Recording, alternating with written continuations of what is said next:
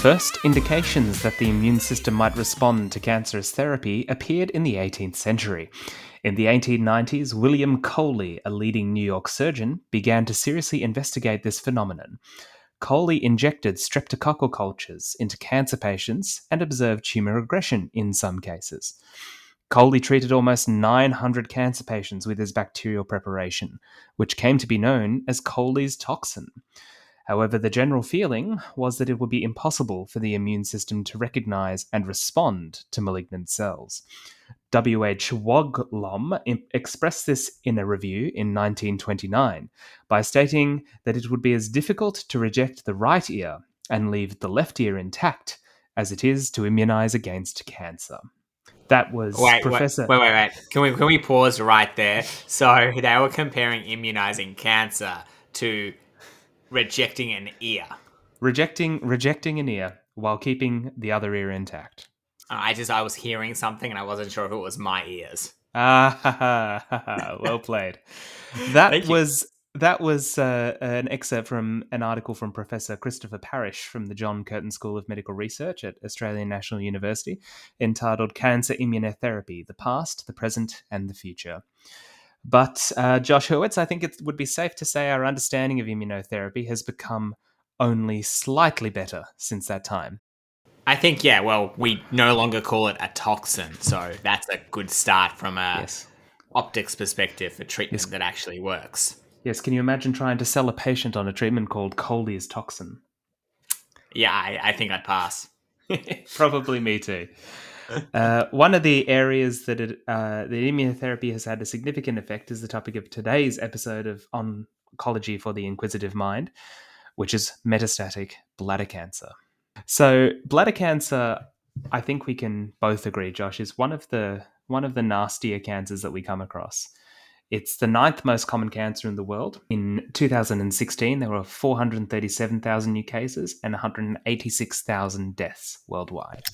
Do you ever wonder with the stats that we pull out? So, for people who are listening, we get this from a variety of sources, up to date, systematic reviews, meta analyses, that so many of these cancers actually aren't diagnosed in patients, especially in rural and low SES places. So, it would be actually interesting to see if these stats include those. Just just a just a minor segue when you talk about total numbers of cancer deaths and diagnoses.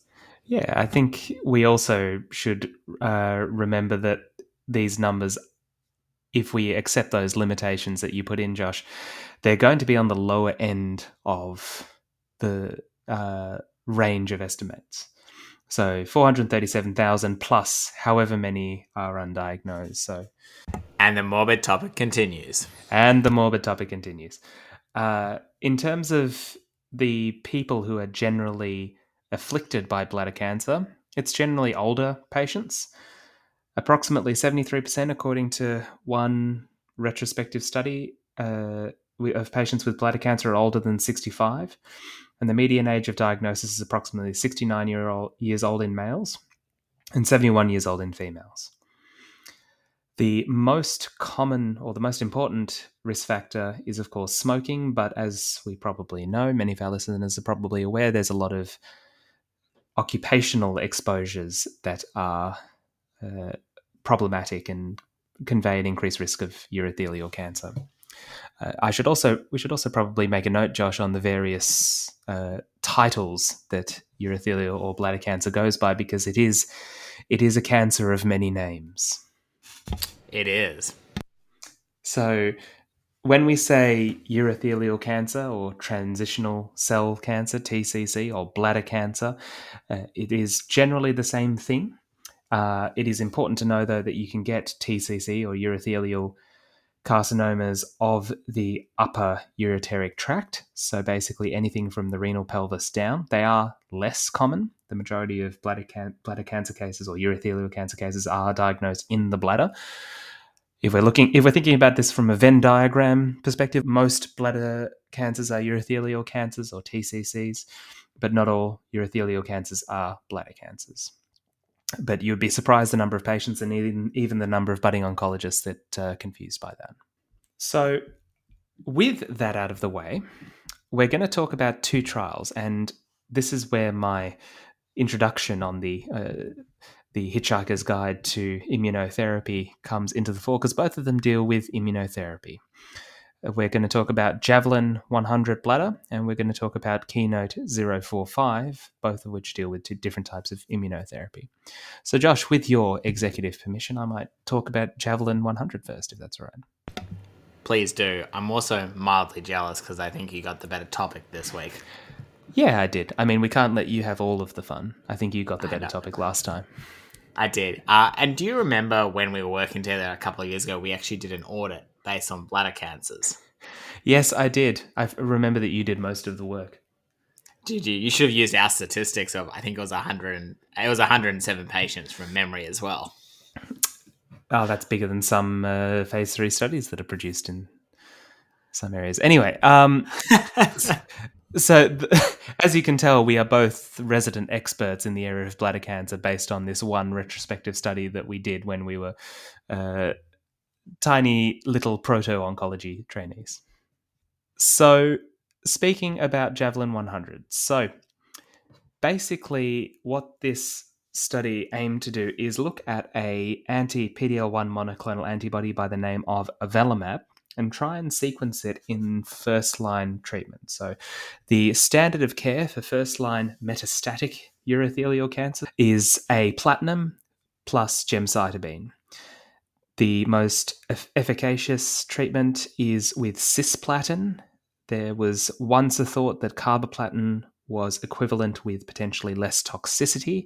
However, this is something that has been debunked with an increasing uh, amount of evidence. So, when we're talking and making comparisons uh, in this segment, we'll be talking about cisplatin in general because that is the better treatment. However, we say it's better, but everything in oncology is relative. So the median overall survival and progression-free survival with cisplatin and gemcitabine by itself is 14 months and 8 months respectively. So we're still not looking at really good outcomes. People are looking at little over a year when they're diagnosed, and this is from the onset of treatment until death. Uh, and as we mentioned, outcomes with carboplatin are inferior to cisplatin. The hypothesis of Javelin 100 was that chemotherapy increases antigen presentation while also depleting immunosuppressive cells. The increased antigen presentation increases the efficacy of immunotherapy by increasing the ease with which the immune system can recognize cancer as non self cells. And as a result, adding maintenance immunotherapy with avelumab after chemotherapy may result in enhanced anti-tumor activity. So, in terms of the study design, it was a multi-center open-label phase three trial. So again, not blinded. We are having a lot of these recently, Josh, non-blinded phase three trials. Um, patients were randomized one to one to receive either maintenance of avelumab every two weeks or best supportive care. So there wasn't a matching placebo, it was just best supportive care. And they continued treatment until disease progression or intolerance. Patients were stratified by best response to chemotherapy, so whether they had progressive disease. I actually think progressive disease, uh, patients with progressive disease were excluded from the study, but that's a point we can come to um, in a bit.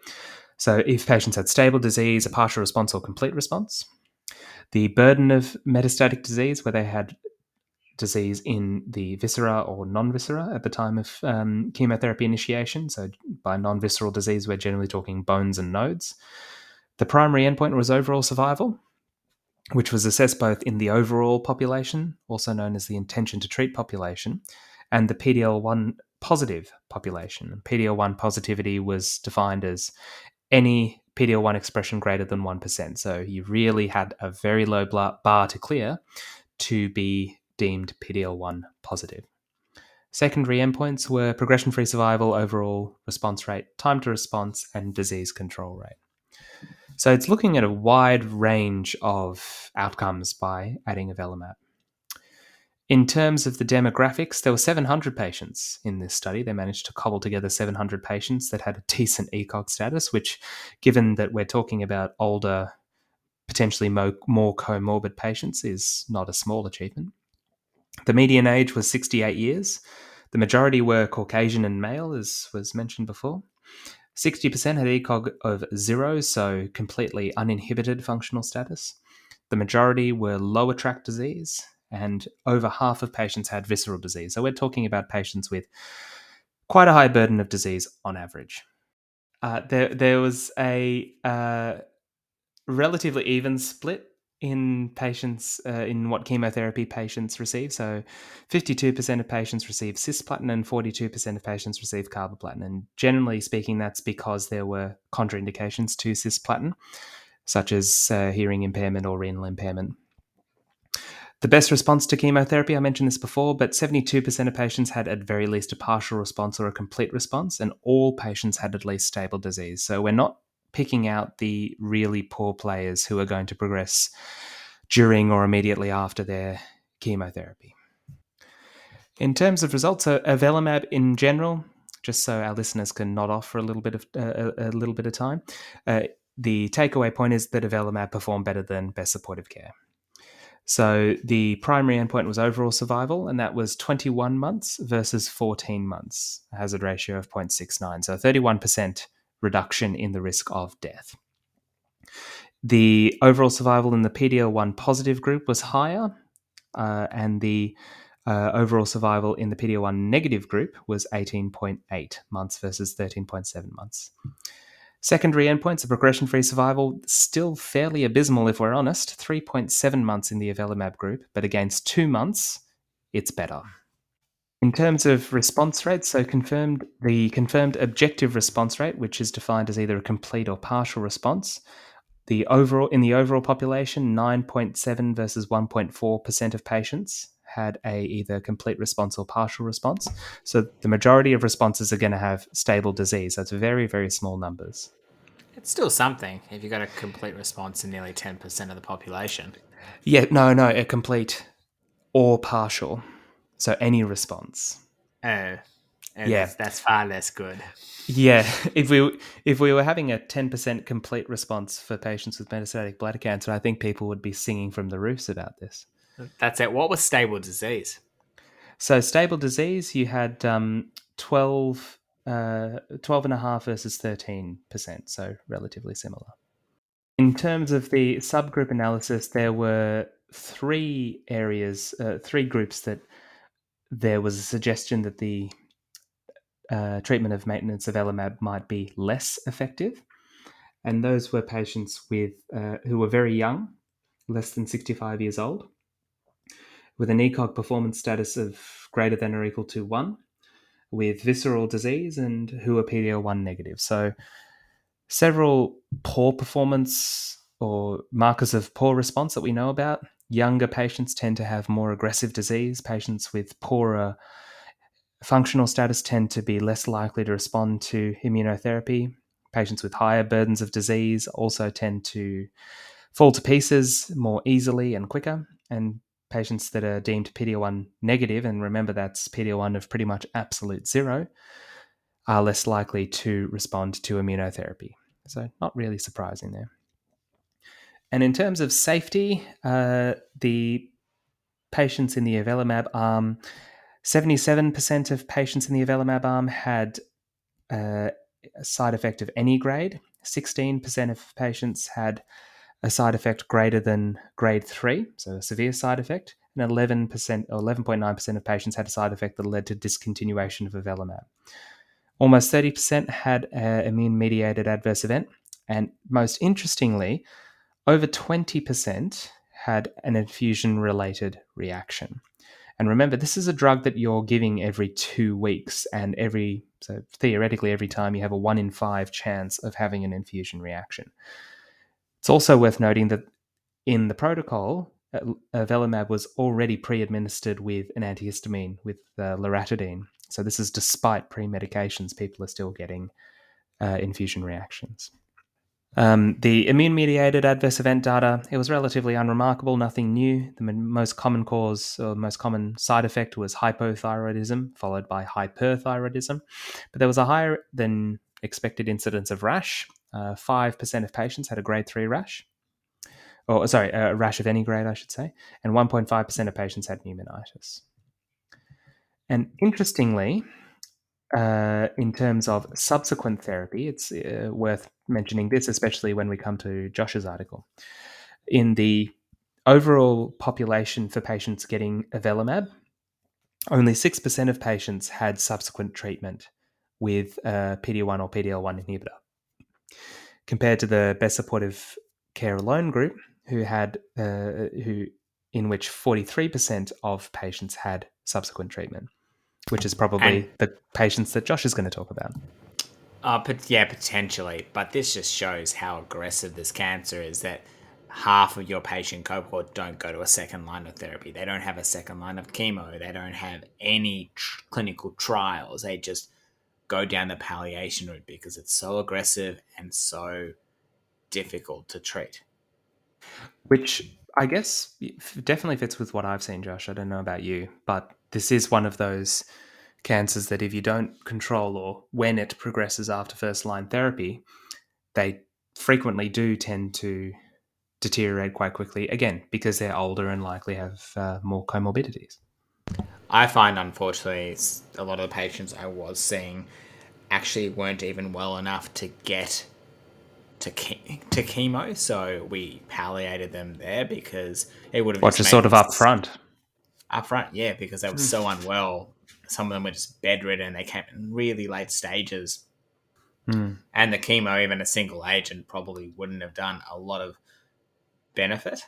Uh, mm. Well, well, exactly. I mean, if you're bedridden, if you're ECOG four or 3.5, as we sometimes say, then the benefit that you're going to wring out of chemotherapy and then subsequently immunotherapy, uh, if you're in a place where you can sort of get immunotherapy regardless of functional status, is going to be minimal. And I just want to make uh, one last note um, on this about uh, an update uh, to Javelin 100 that came out uh, earlier this year in 2022. Uh, and the only part of this update I'll note because most of it is the same as the published data. But the, survival in the PDL1 positive group, which you might have noticed, our keen listeners will notice that I didn't actually give any numbers in the PDL1 positive group beforehand, and that's because it hadn't been reached at the time of the initial publication. But they published this update earlier this year, and the survival for the PDL1 positive group was 30.9 months versus 18 and a half months and so there's a question about the, the usefulness and utility of PDL1 as a marker for response or for prognosis is still relatively uncertain. But it is interesting that, I mean, we could expect patients who are PDL1 positive to do better, but it's also interesting that the patients who didn't get avelumab seem to do better if they were PDL1 positive, regardless.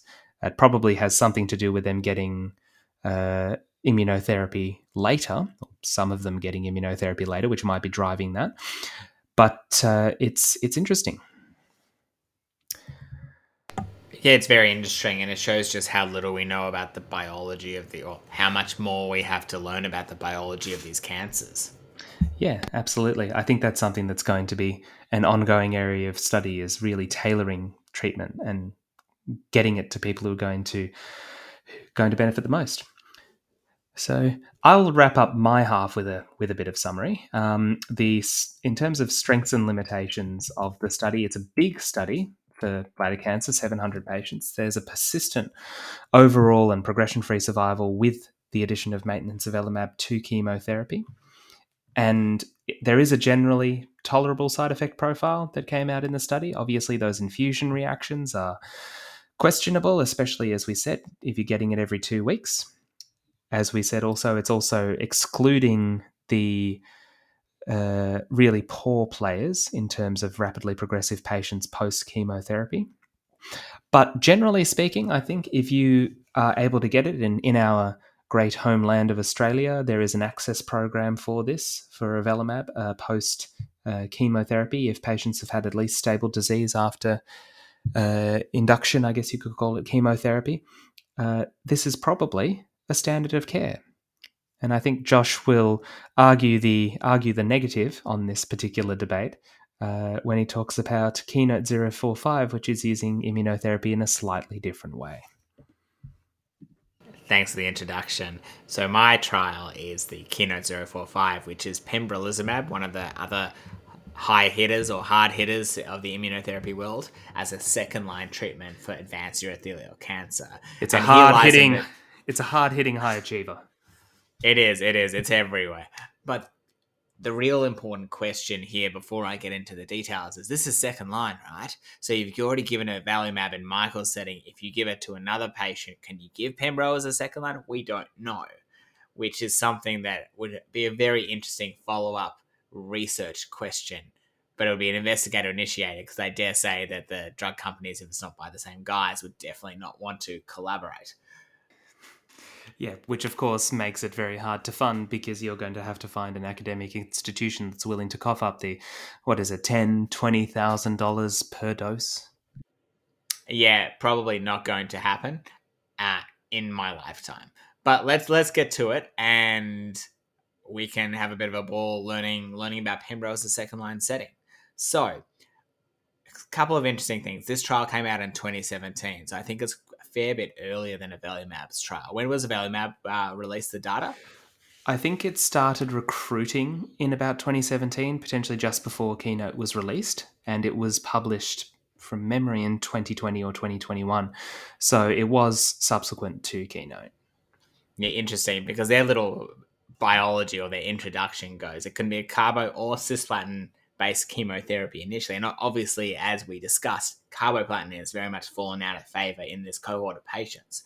Their, their estimated overall survival in this cohort of metastatic cancer was 12 to 15 months.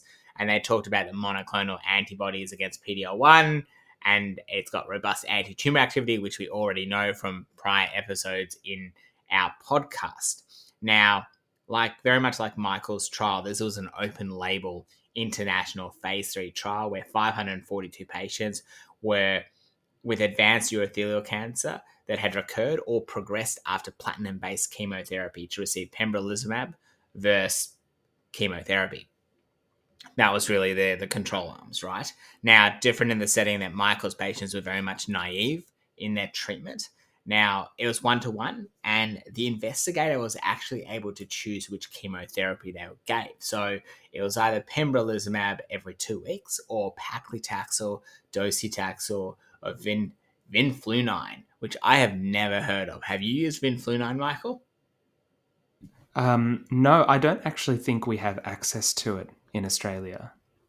Yeah, okay. That makes a lot more sense. Otherwise, I've been living under one very big rock. I mean, anyway. you, you, still could have, but uh, I think that the rest of oncology in Australia has also been living under the same rock right there with you.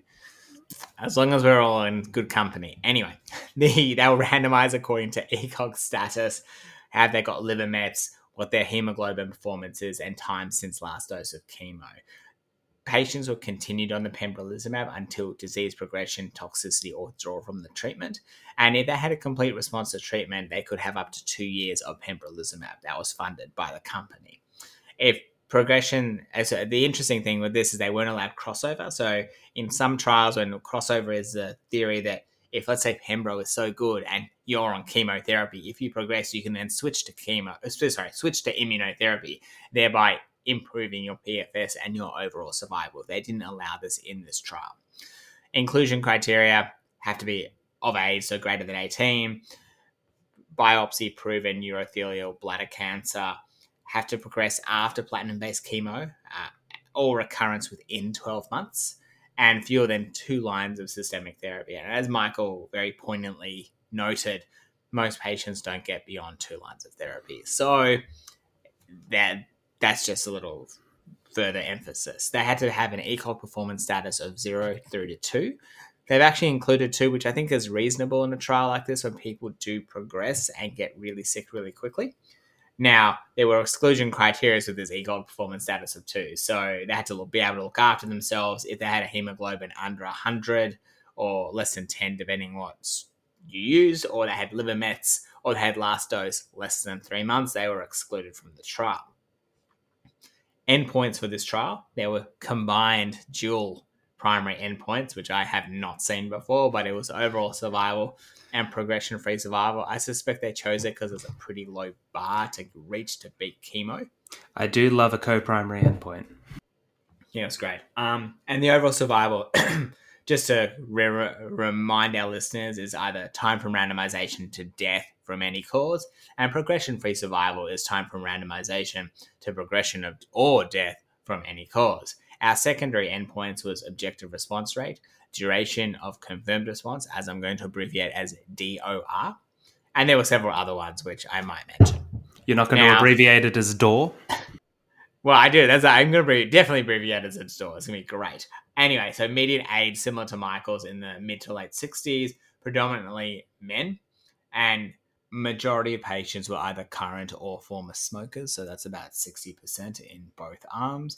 And PD-L1 combined positive score greater than 10% was seen in a quarter of patients in the Pembro, and about 33% of patients in the chemo arm. Number of risk factors, three or more. I think this is just a poor risk stratification. About 40% would have two or more risk factors for poor outcomes. And what we see in the overall survival is a definite, a definite benefit in the pembrolizumab arm in both the overall cohort and along with the progression-free cohort. But this is an interesting trial, everybody. And the reason for that is the Kaplan-Meiers show crossover of the lines. And what I mean by that is that initially for about the first four months, you see that the chemotherapy cohort actually do better than the pembrolizumab cohort. I might ask Michael because you're not asking questions. Do you know why that might be the case? I suspect it's because some patients don't really respond to immunotherapy, at very least not quickly. Immunotherapy take, generally takes two months or so before it starts to work. Mm. And in some cases, in some unfortunate cases, particularly with bladder cancer, I've seen it a couple of times where patients just progress or even hyper progress and uh, pass away very quickly. Is that fair to say? And oh, very, very good assessment. Thank you. And when Yay, we go ten points the, for me. Ten points for Gryffindor. And we're we both Hufflepuff. At, let's be honest. yeah, true.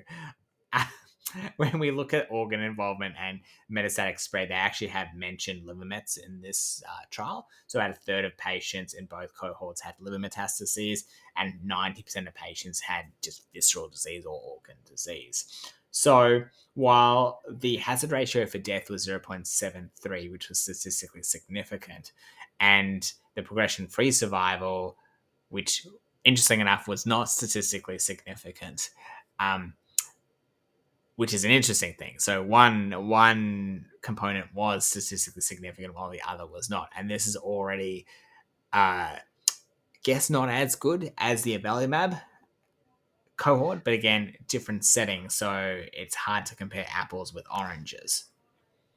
Yes, big, big uh, no-no comparing uh, across trials, and then we no, exactly we always say that, and then we go and do it anyway. Every single time, and the median overall survival was ten point three months in the pembrolizumab pembrolizumab arm and 7.4 months in the chemotherapy arm. So that's that's a difference of just under three months. The estimated 12 month overall survival was about 43% in the Pembro arm and 30% in the chemotherapy arm. So you've got about 12 to 13% who were still alive at the 12 month point because of immunotherapy. Now, while one of the things they did note is those with a high CPS score or those with higher levels of combined PD-L1 levels has a hazard ratio for overall survival 0.57. So again, even better than the overall survival arm. And if we look at the forest plot graph, and we'll link the article down the bottom, there's a lot of crossover of maybe it's not as good, maybe it is better. Um, again, this is the overall survival I'm still talking about because people who had an ECOG performance status of zero to one did benefit from the immunotherapy, while those that two, while the, those that had a key, ECOG performance status of two did not. And the same kind of goes for people who are current smokers responded better than those that did not, right? And it kind of keeps going like this. Even PD-L1 expression, those that were less than 1% didn't benefit in overall survival, whereas those that greater than 1% did. And I thought that was something really interesting to sort of mention that a lot of our trials are positive trials because drug companies love that. But having trials that are a little bit more nuanced to actually discuss maybe there's a cohort of patients that this would benefit, but it might not benefit everyone.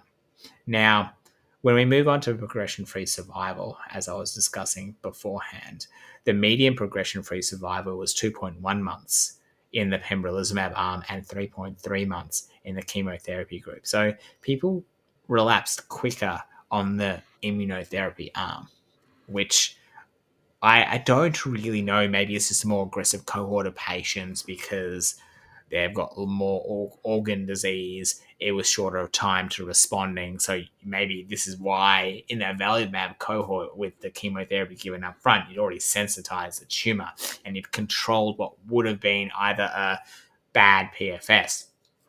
Whereas in this case, as you remember the exclusion criteria, they weren't allowed chemo within three months prior to starting this treatment which is very, very interesting. And when we look at the objective response rate, they didn't even mention the objective response for the chemo arm. They just said pembrolizumab was 21% higher. Don't does, really know why. Does that just does that mean they just don't have um, data? They don't have numbers?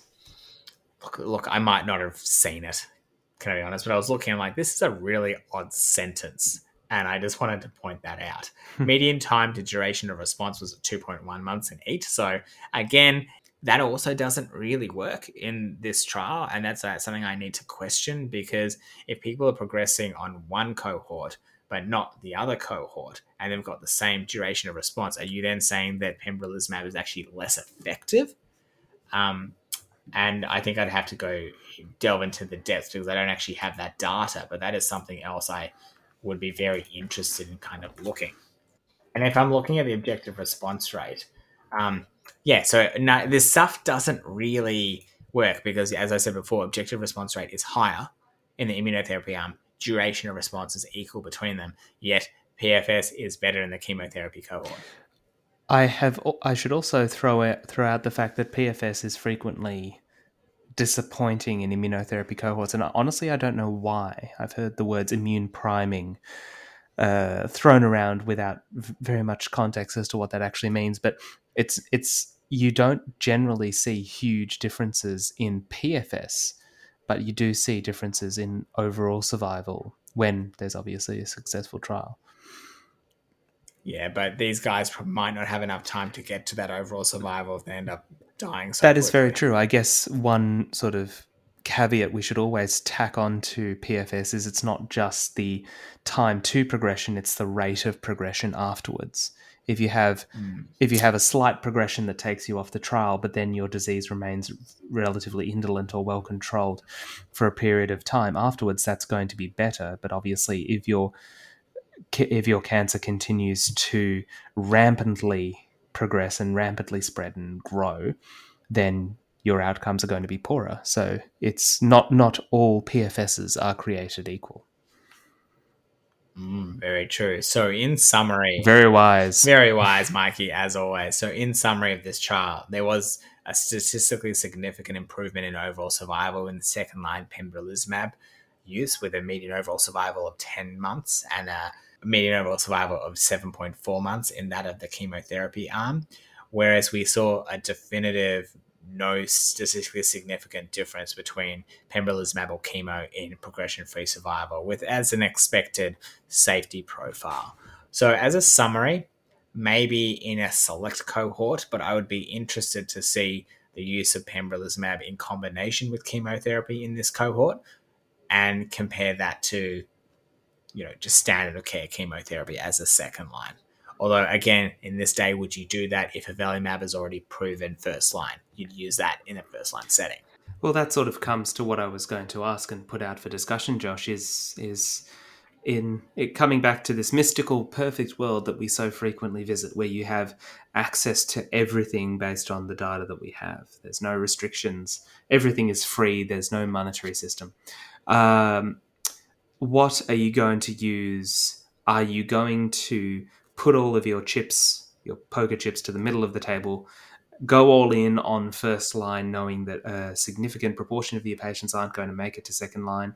Or are you going to try and minimize, I guess, toxicity, maybe string things out a bit and save something in reserve, maybe save one chip, one poker chip, uh, so that you're not going all in to try and string things out when patients inevitably progress. What are you going to do? This is pretty clear cut in my mind, Michael. These patients are going to progress fast. Having a poker chip in your pocket is not a good option. You should throw it all at them and see that, hope that everything sticks. So, if it was my patient and they had a high burden of disease and I was worried they were going to progress quickly, which they are, it's going to be chemotherapy, the four to six cycles, as you were talking about with cisplatin, and then you'd follow that by the avelumab, hopefully for the one to two years if they continue to respond. If they get to a point where they've completed their two years and they're doing really well, you can either observe, and if they progress, your options are potentially to try this. Although I don't think there's a lot of evidence giving Pembro in the second line, and so I'd be worried. But I'd actually be looking for a clinical trial if they're still well enough. Hmm. Yeah, I think, uh, as we always say on this show, clinical trials is always something that should be considered, especially if you are, as is so often the case, pushing all of your treatment options to the first line. Because while technically on our Australian uh, PBS, on our uh, on our restrictions, there's no uh, stipulation that patients uh, who receive pembrolizumab uh, in the second line treatment for bladder cancer have not received any previous immunotherapy. That's mainly because there's no approved immunotherapy in the first line.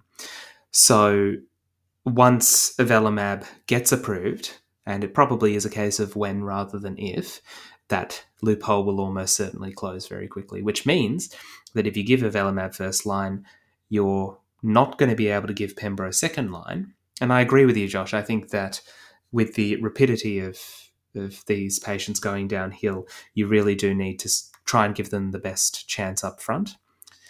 And obviously, it comes with caveats. It's not an easy regimen to be doing for one to two years when it's every two weeks. And as we mentioned, there's the risk of infusion reactions and what have you. But it's probably the best treatment for a willing patient. And then once they progress on that, you really should be looking at clinical trials because the subsequent options in terms of chemo are not very appetizing. 100% right, Michael. And I think the only other thing I need to summarize for this week is that Michael got the better trial. yes, and he's never gonna he's never gonna let that uh, that one go. At least until I give him the better trial next time. I have the I have a memory like an elephant. a memory like an elephant, but a very selective elephant. And speaking of elephants, a fun fact from Josh is that there's a lot of research going into cancer in elephants because they seem to be quite resistant to developing this kind of disease. And the thought process is there might be two copies of a P53 protector gene, thereby reducing their risk of malignancy. That's very interesting, but didn't you include that fact last week? I, I, might just edit it out then. But guys, it's going to be my standard fun fact of the day that elephants are resistant to cancer, and hopefully one day we all come back as elephants. We're going to rename this podcast Elephants Can't Get Cancer, but You Can. okay. Maybe not. But that was a good that was a good try. Just politically probably not the best comment. But at the same time. Uh, please, please direct, please direct all of your complaints to Josh and his elephant. Wonderful. We we need an email. Um. Anyway, Michael, do you want to we summarize really and uh, say goodbye to our lovely listeners? I think I will. I think we'll wrap that up because this uh, the quality of this podcast is devolving very rapidly. Um, so thank you everyone for listening. Thank you, Josh, for a scintillating discussion on metastatic bladder cancer as always. Uh, join us next week as we will be taking a deep dive into the revolutionary world of HER2 positive breast cancer. We'll be doing uh, two episodes, uh, one on early HER2 breast cancer and then the following week on Metastatic. It's going to be a fun ride. Can't wait. See you then. All right. Thanks very much, Josh, and uh, we'll see you next time. Goodbye.